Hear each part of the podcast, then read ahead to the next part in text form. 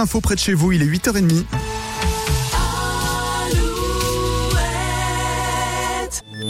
Alouette, les infos en Poitou-Charentes, Nicolas Mézil. Bonjour à tous. La vigilance orange est maintenue ce matin en Charente-Maritime pour la crue de la Charente. Le niveau du fleuve est toujours en hausse, tout comme celui d'autres cours d'eau comme la Seugne. La ville de Saintes a activé sa cellule de crise samedi. Plusieurs routes du secteur sont inondées et coupées. Trois individus originaires de Charente-Maritime ont été interpellés dans les Hautes-Pyrénées après la mort d'un homme samedi au petit matin. La victime a été violemment frappée à la sortie d'une discothèque d'une station de ski. Les suspects âgés de dix-neuf à vingt-deux ans seront présentés au parquet ce matin. Neuf personnes sont, elles, jugées en Dordogne ce lundi. Elles sont accusées de treize cambriolages dans des enseignes de jardinage pour voler des tronçonneuses et du petit outillage. Des vols réalisés à l'aide de voitures béliers, certains commis en Gironde et en Charente. Les suspects ont été arrêtés grâce à la géolocalisation de leur téléphone. Le Parlement réunit cet après-midi en congrès à Versailles. Députés et sénateurs se prononceront sur l'inscription dans la Constitution de la liberté garantie aux femmes de recourir à l'I V G. C'est la rentrée scolaire pour les académies de Poitiers et de Bordeaux, parfois dans un contexte de colère contre des fermetures de classes. Dans la Vienne, les parents d'élèves organisent une opération escargot aujourd'hui à Jardres.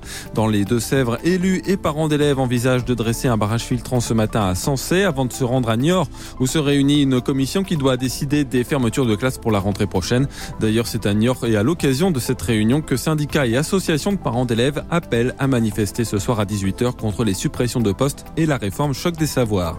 Le président de Bordeaux Métropole démissionne de ses fonctions aujourd'hui. Alain Anziani a pris cette décision pour des raisons de santé. Il a révélé dans le quotidien Sud-Ouest souffrir d'un double cancer.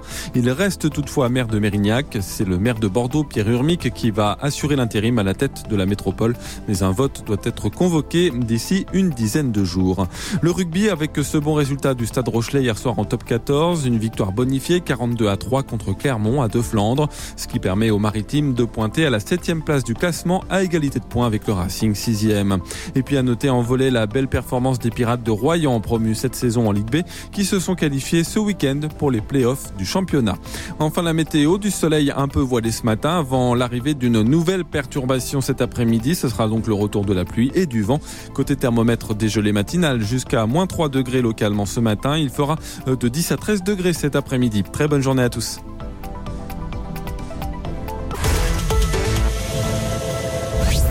Le matin Alouette, Alouette. six heures dix heures.